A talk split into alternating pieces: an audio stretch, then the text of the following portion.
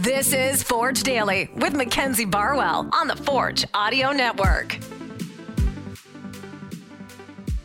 Forge fans, welcome back to another episode and happy Friday. I am your host, Mackenzie Barwell, here to give you all things Forge FC. We are quickly approaching yet another game day, this time back at Tim Hortons Field. Your Forge FC will face off against Atletico Ottawa once again this Sunday at 6 p.m. In today's episode, we will dive a little deeper into the history between these two teams and what went down at practice this morning. Afterwards, I had the opportunity to chat with David Edgar and Woobens Pacius. But before we get into those conversations, let's check in with the CPL standings. Going into Sunday's match, Forge currently sitting in third place, still with 16 points after not being able to pull away within these past few matchups. Ottawa now with 11 points, sitting in seventh, just above Vancouver FC. But as we've seen, standings don't tell us a whole lot. This is just to give you some perspective. As Charlie mentioned yesterday, we can anticipate a very defensively strong and potentially conservative Ottawa. They are not a team easily scored against. Mind you, Ottawa has only ever beaten Forge one time. Last time these two teams met up on May 27th, Forge was able to come away with a result in a 1 0 victory, but overall a very contested matchup. Today in practice, Forge starting with some 1v1 finishing drills, then moving into some small sided 4v4, working quick in transition directly to the goal. Coach Bobby talked a little bit about the importance of stretching the pitch, especially against Ottawa this weekend. I spoke to Woobs a little bit about what training looked like this week and what we can expect from Forge on Sunday. Woobs, thanks for joining me. It was a long weekend for you guys going to Winnipeg and then traveling to BC, coming back super late on Tuesday. What was the focus this week at training, especially trying to recover while simultaneously also preparing for Sunday? Yeah, it's it's a little bit difficult. Um, like you said, a lot of traveling and we still have the jet lag. The night uh, it was difficult for me to sleep at a good time. Yeah because in Vancouver we're three hours ahead. Ahead, yeah. You traveled three different time zones within the span of three days, so I think too. So it's pretty difficult, but yeah, we trying to stay focused. Uh, like you said, we have a game on Sunday. The past few games were a bit difficult for us, so we just trying to find a rhythm and be able to to get a result Sunday. For the last few days, weeks, um, we're a bit too I don't know stressed maybe we think too much. We just have to get used to what we, we used to do, which is play freely, and the goal's going to come. I was also able to speak to former player, now assistant coach David Edgar from his professional experience in situations like these ones where a couple games go by and you aren't getting the results that you want. I asked how he can contribute now from a coaching standpoint to keep the players motivated. Well, I think I think for me especially, it's it's getting them to realize that it isn't the end of the world.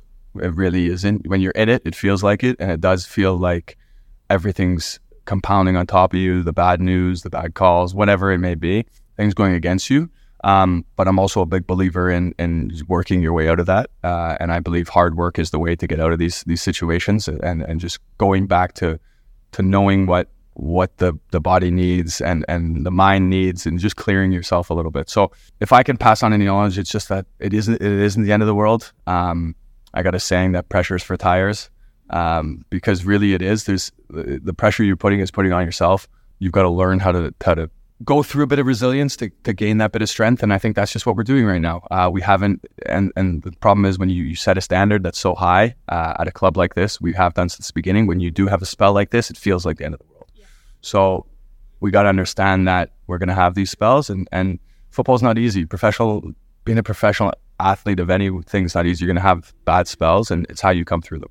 Do you find that players on the team respond a little bit differently to situations like this, and you kind of have to adapt the way that you coach them depending on the person? Hundred percent. I think that's changing daily, yearly on, on how you you man manage players, whether that's uh, how generation of of people are acting or whatnot. So um, it's a little bit different from my day in terms of listen, head down, you kind of shut up and get the work done. Whereas here, it's more of a like, how do we get the best of them? How do we how do we figure out what what's going to work for them? Um, and and again, some players are, are going through this for the first time in their careers, and we have a group who are probably going through it all together at the first time. So again, reiterating that message that it isn't the end of the world. These things happen and it happens to the best teams, but the top, top teams pull themselves out of it quickly. Pressures for tires, you might say. Tires. Okay, shifting to this uh, weekend's matchup on Sunday against Ottawa, can you touch on what you think the keys to success from an offensive standpoint will be? Because they've shown to be a very defensively solid, solid team thus far. Yeah, we've always, like I say, we've we've had those battles against Ottawa. We know what they're about. We've been okay breaking them down in the past, and I think even recently we're breaking teams down. It's just that final product, and I think you, you hope that when one goal goes in, it kind of opens the floodgates and, and more and more start coming. We've had the posts and whatnot, but again, hard work. We've got our strikers out there now. The boys are doing the extra work to to hit the back of the net, and and players are doing that those little bits extra. So you're seeing it. You're seeing it daily. And again, you, you can't control the outcome of a game, but you can control what you put in, and and and, and that's the the effort and the enthusiasm. All right, and before we wrap up, I should mention Garven Metusala officially called up to compete with the Haitian national team for the 2023 CONCACAF Gold Cup.